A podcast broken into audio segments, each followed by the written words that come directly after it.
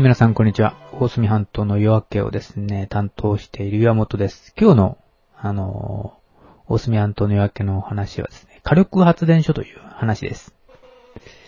まあ、火力発電所は、まあ、大隅半島にはないので、え本当は、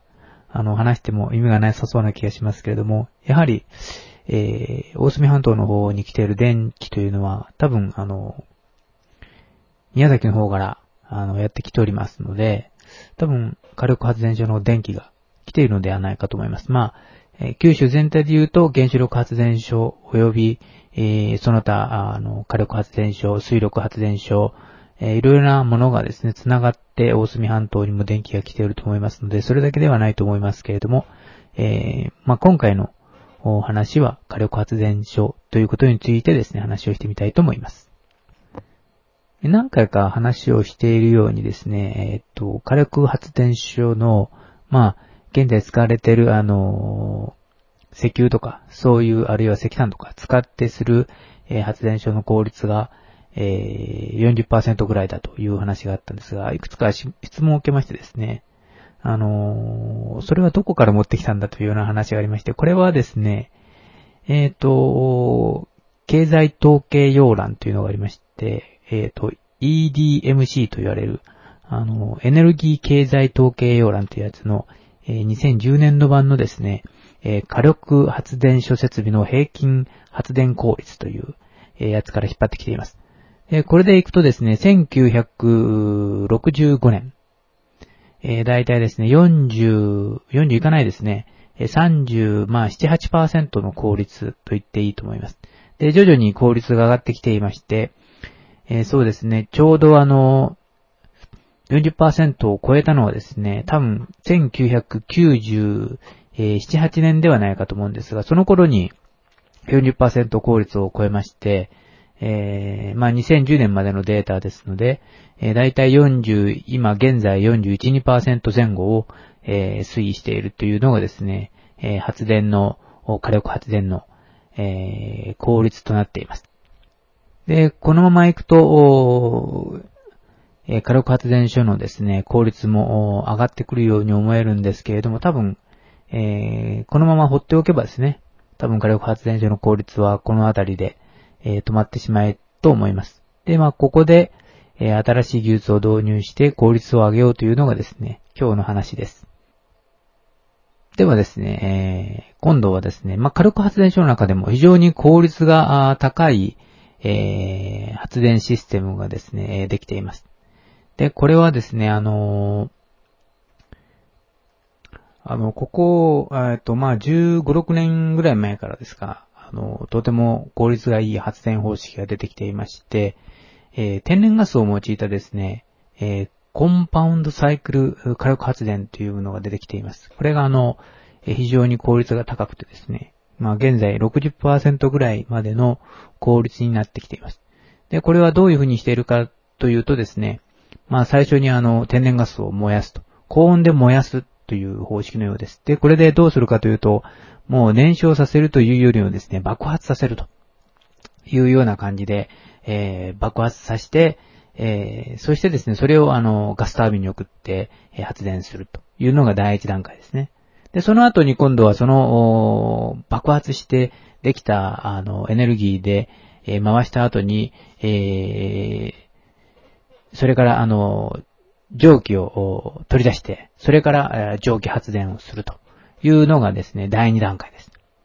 で、さらに今度は第3段階というのがあって、えーこれはですね、あの、まあ、天然ガスなので最初液化しておりますので、それを温めると自動的に気化すると。で、気化する時のエネルギーを取り出して、第3段階のエネルギーを取り出すということで、これで効率がですね、61%という非常に高いですね、効率を示しています。で、あの、まあ、何回か前に話をしたと思うんですが、えー火力発電の熱電源をですね、外の方に供給する。つまり、市街地とか、そういう住宅地、あるいは工場でいるところ、あるいはそういう病院のところの給湯排水に使うとかですね。そういうのもですね、えー今考えられているようで、それを何かあの、MACC とかいう発電方式みたいなんですけども、そういうのもですね、実用化されつつあるようです。しかし、あの、前回の火力発電所の、今までの火力発電所、まあ、42、3%効率ですか。あと60%ですね。残っている、無駄にしているものがあります。それからこの火力発電所の60%の新型のガスの、ガス発電ですね。え、の火力発電ですけども、これもやはり、えー、残り40%というですね、えー、エネルギーがですね、捨てられておりますので、これをなんとかできないかというのがですね、今日の話になるかと思います。えー、次の話はですね、発電効率の話ですね。で、あの、今まで、えー、一番安いとされていた、まあ、原子力発電ですね。キロワット時あたり、えー、だいたい4.8円から6.2円というような、えー、やつで一番安いんですね。まあ、ですが、もう、福島のとか、まあ、東北の、え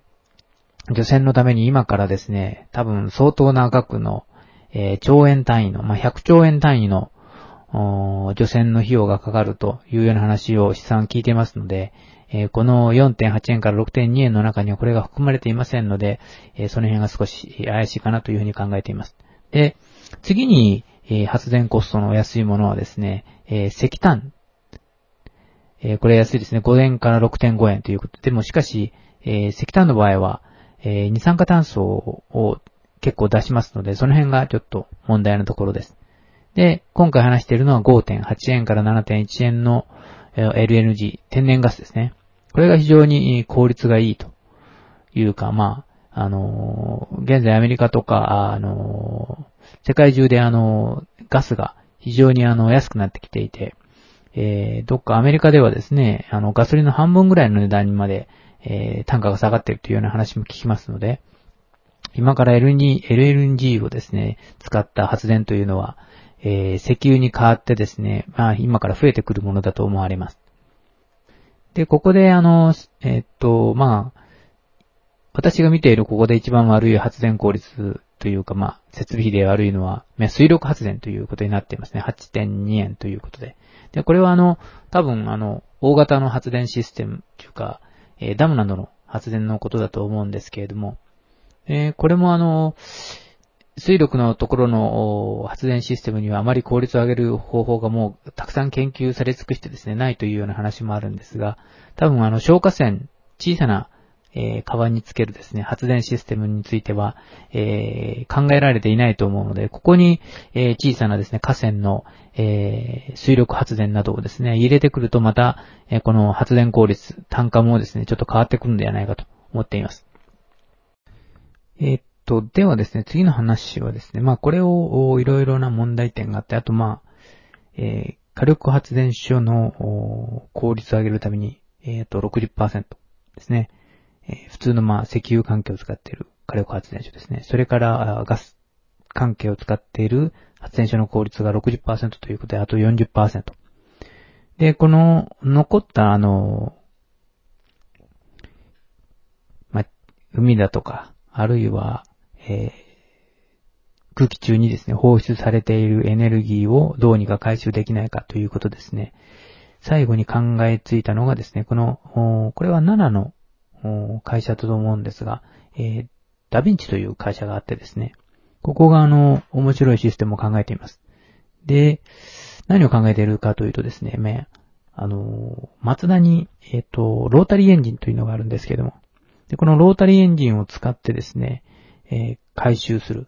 えー、熱を回収するシステムがあるんですね。で、これはあの、要は、えー、考え方としては、え、排熱ですね。その残った、え、200度以下の、まあ、40度から200度というふうに言われてますけれども、その低い温度からですね、あの、エネルギーを取り出して、そしてロータリーエンジンを回すというわけです。で、ロータリーエンジンの場合には、あの、普通、車の場合には爆発させて、え、それを回転エネルギーに変えるだったんですが、え、これでは、え、違ってですね、まあ、低い温度の中で、あの、気化するガスを、えロータリーエンジンの中に入れて、一回転する途中でですね、温度が冷えると今度は、えそれが、え縮むことを利用して、えー、これで、えー、反対、反対に引っ張ると。そうすることで、え、ロータリーエンジンをぐるぐる回すというシステムですね。今まではですね、こういうあの、まあ、40度からまあ200度ぐらいまでの低い、えー、温度というのはですね、あまりあの、効率よく使われておらずですね、捨てられていたというふうに聞いていますので、このエネルギーをですね、このロータリーエンジンで、えー、使うとですね、効率が上がってくるのではないかと思います。エンジンの名前は RHE と、ロータリー熱エンジンというらしいですけども、えー、これによってですね、効率を上げれば、さらに、あと10%か、えー、多く見積もって20%ぐらいは、えー、効率が上がっていくのではないかと思いますので、そうすれば、さらに、え、火力発電所の、えー、効率が上がって、うん、非常にいいことになるのではないかというふうに考えています。この熱源を開発するために、まあ、回収するためにはですね、まあ、有名なあの、えー、スターリングエンジンというのがありますね。小さな低温でも熱を回収することができるということで、これもなんか実用化、えー、されているようですけれども、まあ低い温度、つまり40度から200までの間でですね、動かして効率よくエネルギーを返すというのはどうもこの、えー、ロータリーエンジンの熱エンジンしかないようなので、えー、こういう回収にですね、どんどんどんどんこのような、え、RHC と言われる、RHE ですかと言われるエンジンが使われてくるといいなと思っています。RHC なので多分ロータリーヒートエンジンか、なんかそんな感じで名前を付けてやるんでしょうか。えー、この辺でですね、今日の大隅半島の夜明けの話は終わりです。えー、番組へのですね、ご意見ご希望は、えー、検索サイトで大隅半島の夜明けという風に入れていただきますと、え、ブログが出てきます。そこにお問い合わせのボタンがありますので、そこで何か書いていただきますと私に届くようになっております。で、最後に、えー、曲をお送りしたいと思います。最後の曲はですね、えー、人ようさんで、えー、花水木です。では、お送りしたいと思います。